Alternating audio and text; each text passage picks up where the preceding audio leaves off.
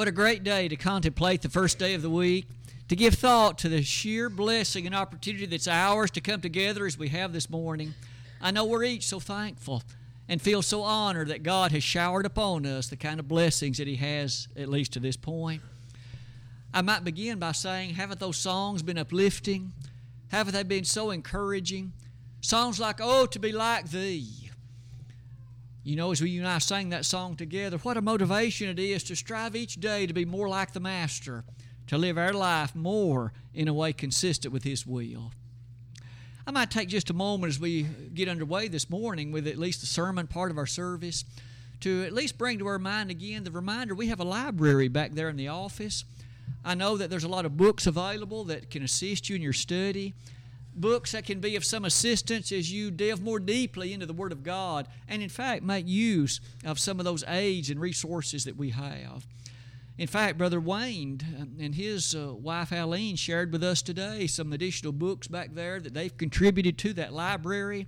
So I know again that you'd be blessed if you take a look at them, all those books that are there, and certainly avail yourself of them as, as you study the Word of God. The reign of Christ. Our subject today will, in fact, focus upon and cast a spotlight upon the reign of Christ. It is a continuation of that series of lessons that has brought our attention throughout this calendar year to this point. Once each month, we have made the intent to consider a lesson about a particular aspect of the life of our Lord. And so we looked at his birth, and we looked at his baptism. We gave emphasis to the scene of his temptations the characteristics of the transfiguration, just to name a few. Today, as we continue that, why don't we reflect upon his reign? And that word again is R E I G N, his reign. I hope as you and I give some consideration to that this morning, that we will be reminded not only about the character of that reign, but a few of the ways the Bible portrays it. I hope as you have your Bible ready with me, we'll be looking at a number of verses of Scripture and I thought it might be well for us to begin by at least categorizing to some degree why this is such an important issue. That is to say, why is it well worth our attention? I'm only going to mention one particular attribute of why that significance is there, but I do want to couch it in this language. There is quite a bit of controversy and a fair amount of misunderstanding connected to the reign of Christ. In fact, you may well have some folks that'll knock on your door and they may talk with you rather intensely about the fact the Lord is not reigning yet. They say it's going to be in a thousand year period on earth when He reigns in Jerusalem at some future day. Now, let's face it, they're mistaken about that. That is not the way the Bible describes the reign of our Lord. And yet, if one is misled into thinking that, it can have great implications for one's faithfulness here and now. We must understand what the Bible teaches about the reign of the Lord, and it'll be our focus for the study of our time this morning. You may notice about the middle of that slide that we come to appreciate the following there's a body of belief, though false it is. It is nonetheless very prevalent, quite prominent, and quite frankly, there are many who subscribe to it. I've listed there at the bottom of that slide five elements of that false doctrine, but as one by one, as I list them, you can easily make connection to the reign of Christ in them. It goes somewhat like this. That body of belief highlights the fact that the Old Testament kingdom prophecies were purely physical, that there was going to be a physical kingdom on earth and every one of them, so we're told, points to that reality. But notice part number B. That same body of belief quickly highlights this. Jesus came to the planet, and he was born to the Virgin Mary in Bethlehem, and his goal was to fulfill those earthly, physical kingdom prophecies. However, the Jews rejected him they turned their back upon him. They did not, in fact, subscribe their support and help to him. And for that reason, the Lord resorted to a plan B. He didn't establish the physical kingdom like he intended, he established a church, so we're told. And in that way, the church is basically to be seen as this substitutionary arrangement. For that reason, note number D. In the belief of these people, the kingdom prophecies were not done away with, they were only postponed. And at some future day, in a thousand year millennial reign, then the Lord will in fact fulfill those prophecies. Now, it's easy for all of us to see, I think, that that's very different than what you and I appreciate the Bible teaching us. And to see the reign of the Lord that way is to see it quite different than the thoroughness and the majesty and the directness with which the Word of God presents it. Again, all of that's false, every bit of it. The Bible doesn't teach any of that. The Old Testament kingdom prophecies, if you read 2 Samuel 7, it was not physical. If you read Daniel chapter 2, it was not affirmed to be physical. In fact, in the second one, where is it said that Jesus came to fulfill prophecies like that? Didn't Jesus himself say, My kingdom is not of this world in John 18 36? In fact, isn't it true? Even Jesus affirmed the kingdom wasn't to be of this world. As you close that slide, why don't we then enter into a consideration? visiting not only the teachings concerning the kingdom, but allowing that to dwell in us in such a way to encourage us mightily in faithfulness and to draw us closer to what the Word of God would teach on all of these things. I chose to develop the lesson then in a way where, under the banner of the characteristics of the kingdom, let's list what is it the Word of God has to say about the kingdom, about the attributes that it is to have and we'll use that to motivate ourselves in light of the sweetness and the specialness and the characteristics of the Word of God. First of all, let's visit Daniel chapter 2, verse 44. There we have a, an explicit reference to the kingdom. But isn't it fantastic what it is that we're told? You may recall that Nebuchadnezzar had had a dream.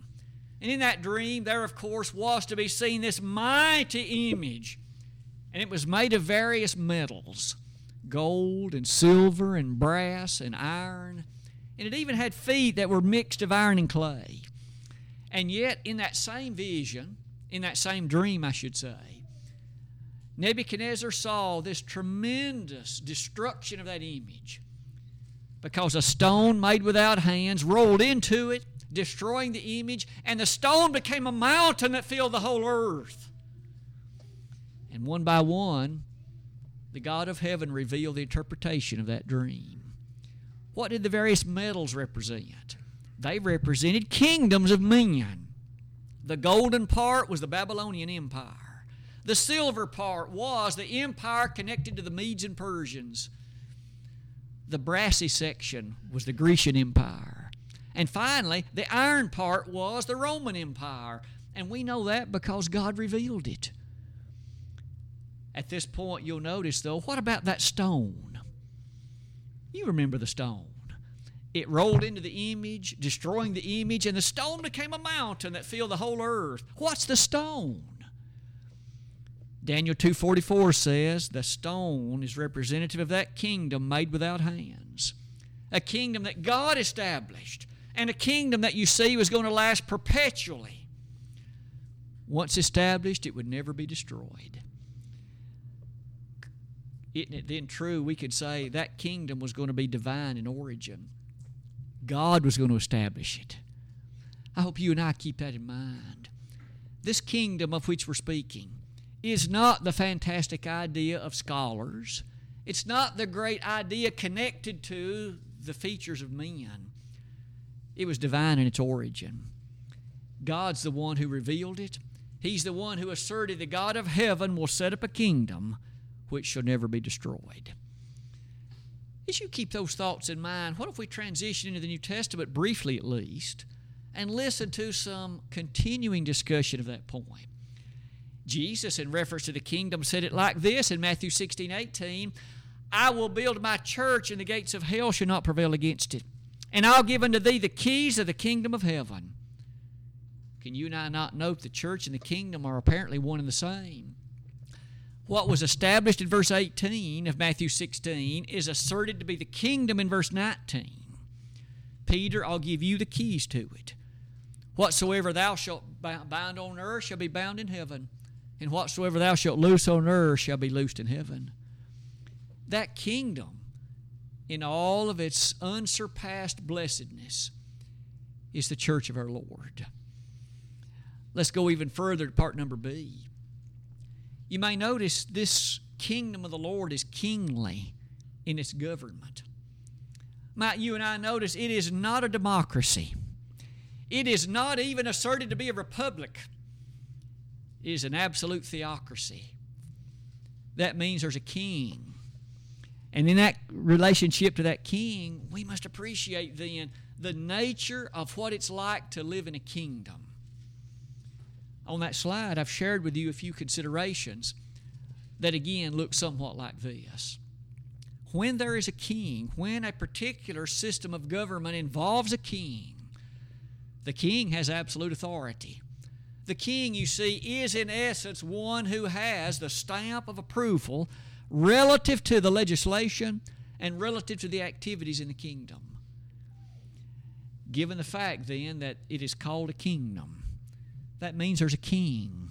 And that means there's a set of laws relative to the ongoing activities of the kingdom.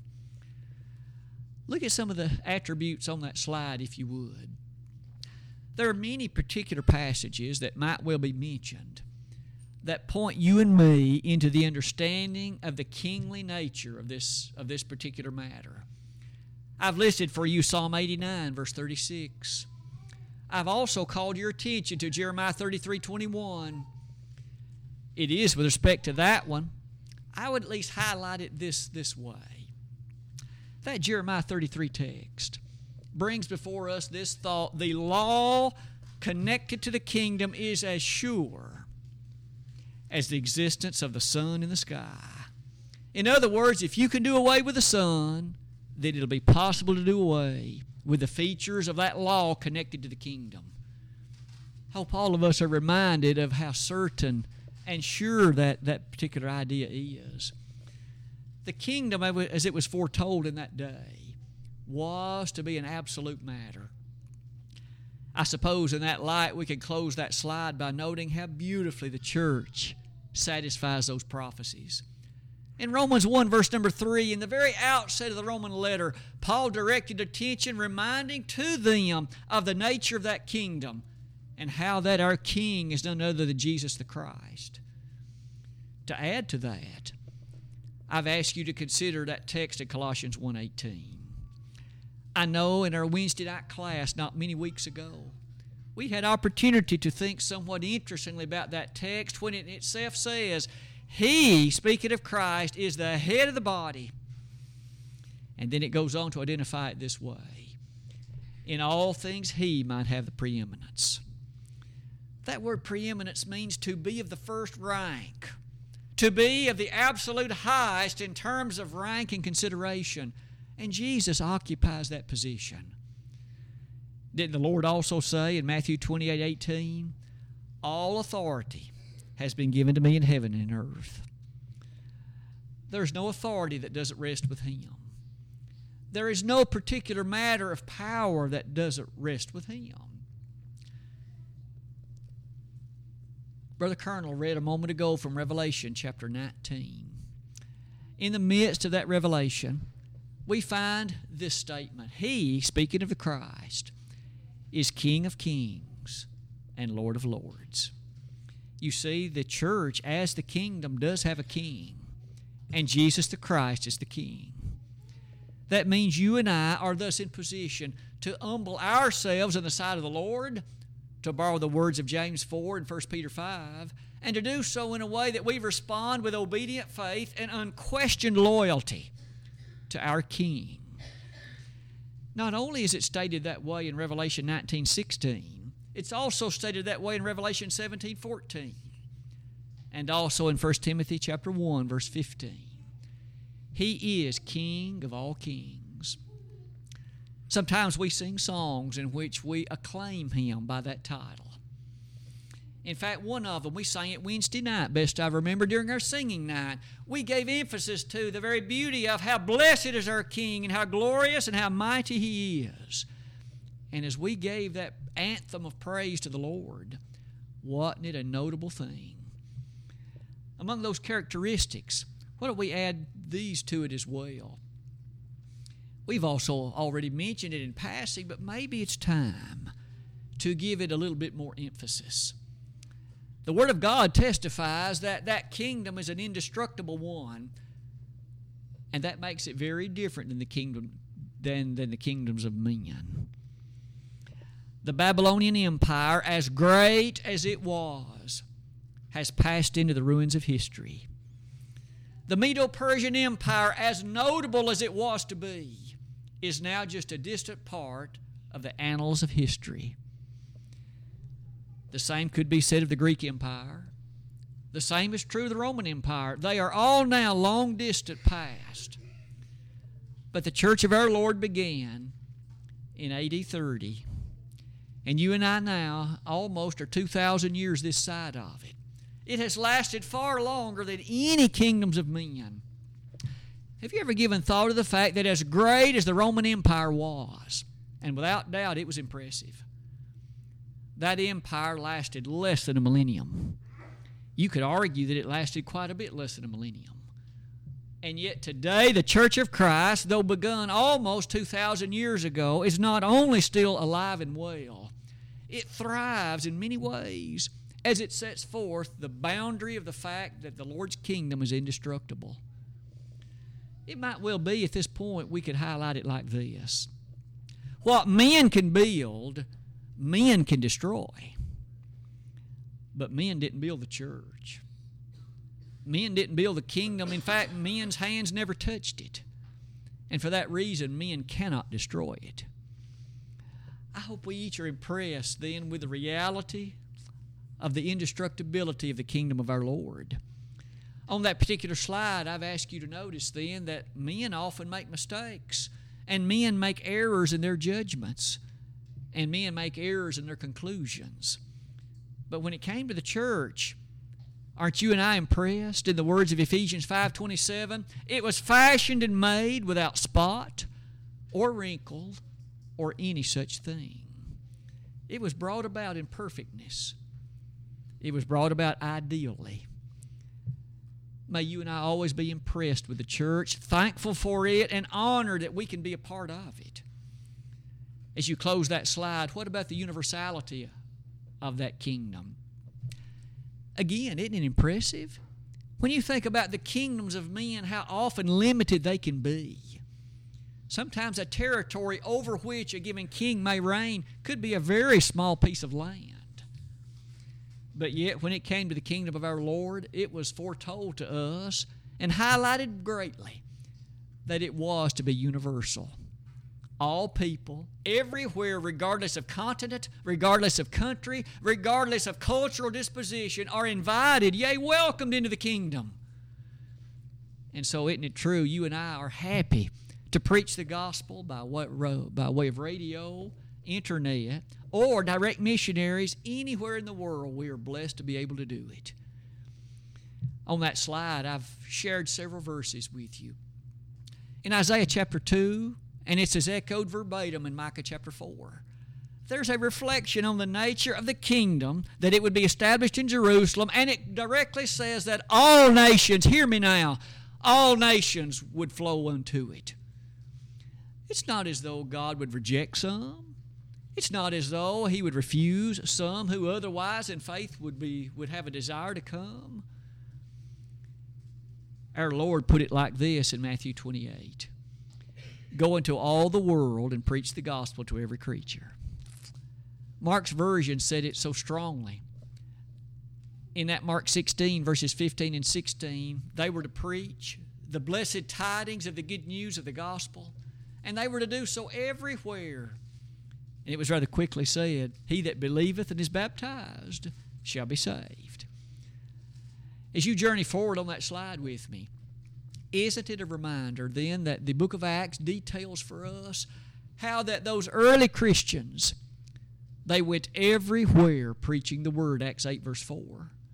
And we have record of Paul and others who often would journey thousands of miles in the effort to preach the gospel to sin sick souls who could then hear and have the opportunity of obedience.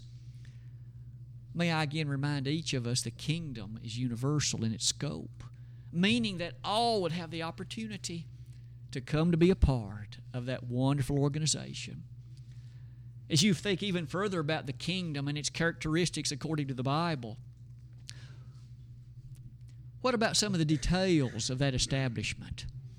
We've already learned several ideas, namely that it was universal, that it was to have the other matters you and I have emphasized.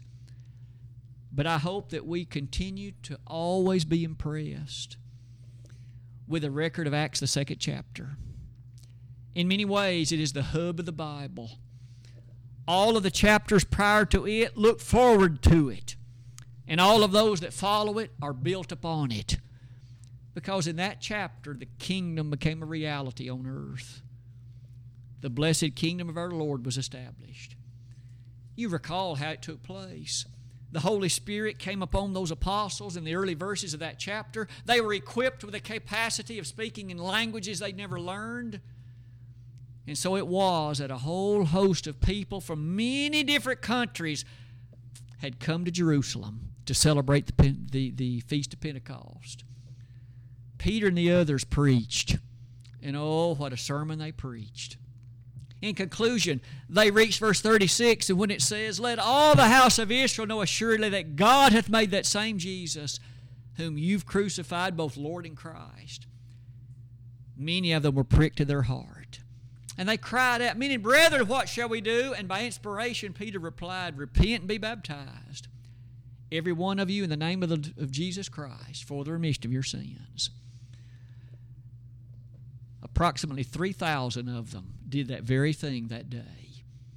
And you'll notice the Lord added to the church daily such as should be saved, Acts 2, verse 47. Isn't it thus a reminder what had been prophesied in light of the kingdom had now become a reality? Because Peter preached about the nature of Jesus as king and Jesus as a supreme ruling matter in light of that kingdom.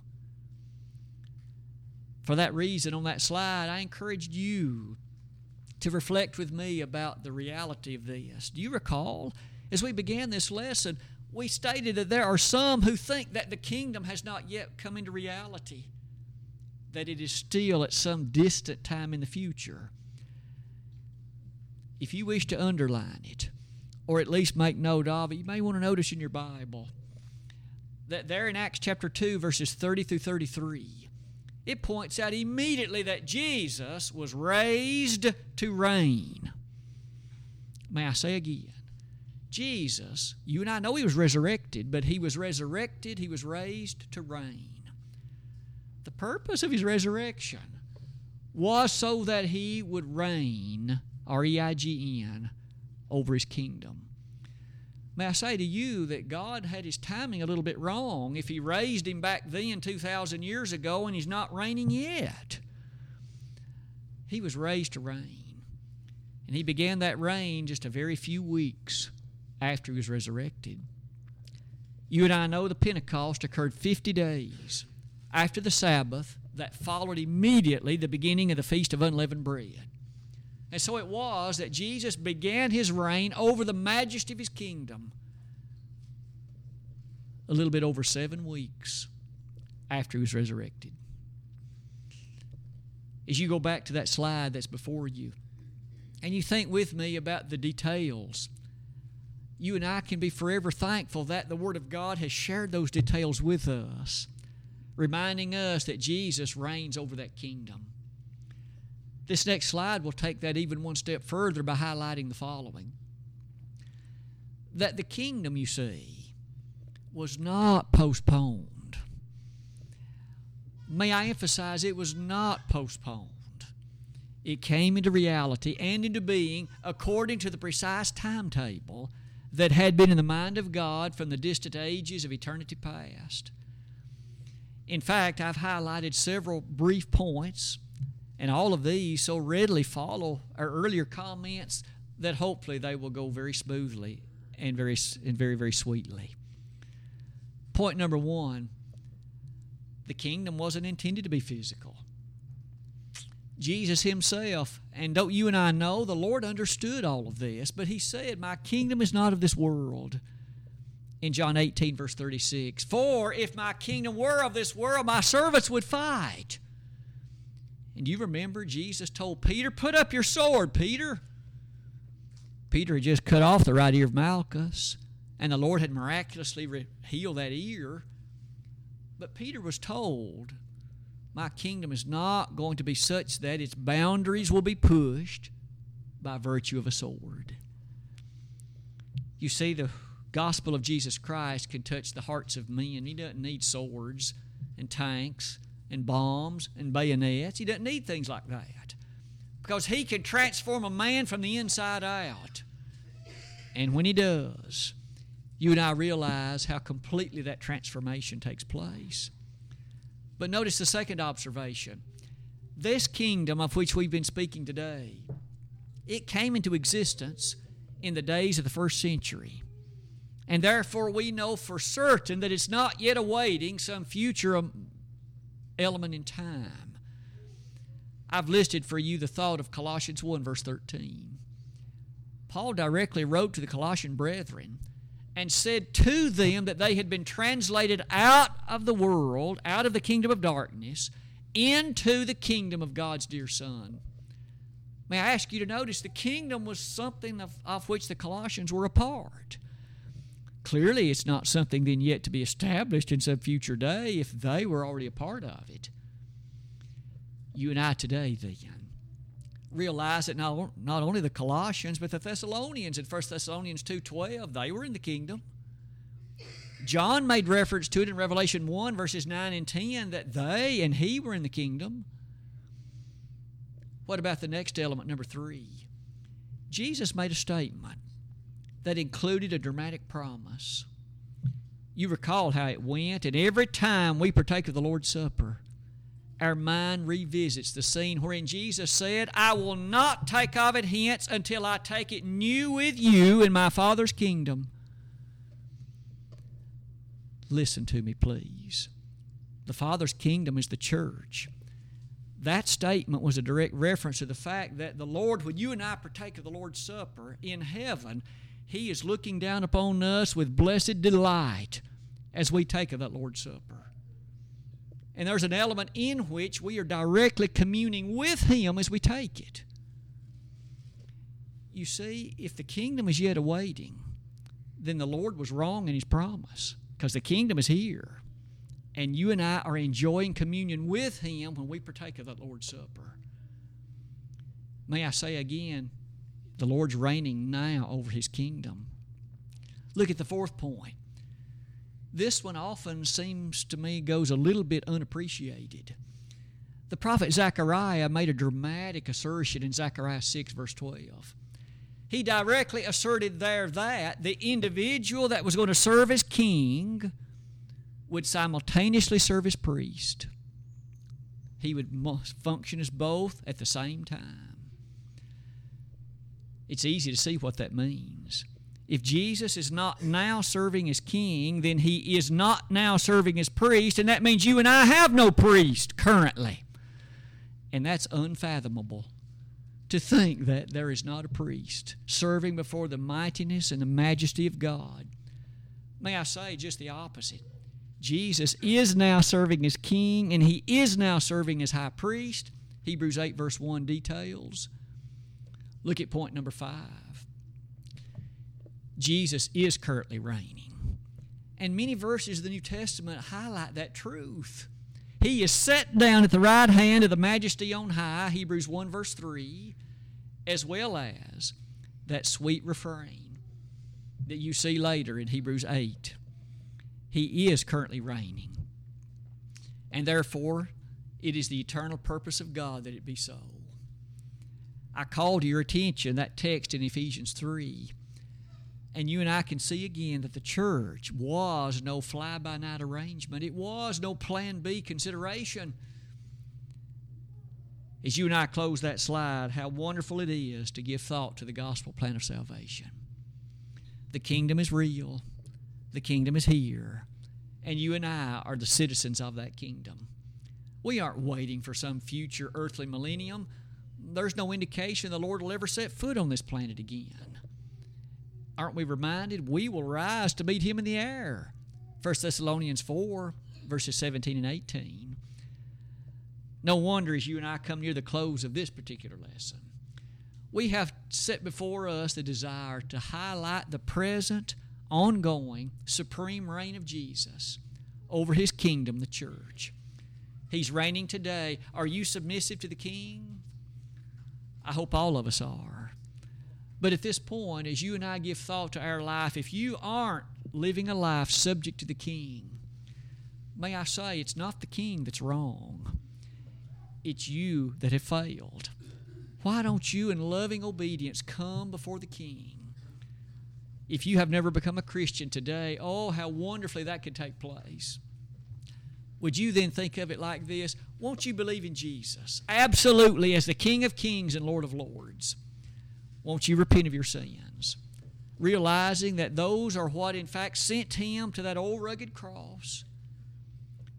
As you repent of those sins and make confession of his name, we'd be honored then to witness your baptism into Christ so that as He washes your sins away, you could rise to walk a new creature in Christ and live the remainder of your days on this earth as a faithful member of that citizenship in the kingdom that is the church. Isn't it true that you look forward in that circumstance to being a part of that kingdom, 1 Corinthians 15 24, that's handed over to the Father on that day of judgment, and forever you'll be able to be with Him?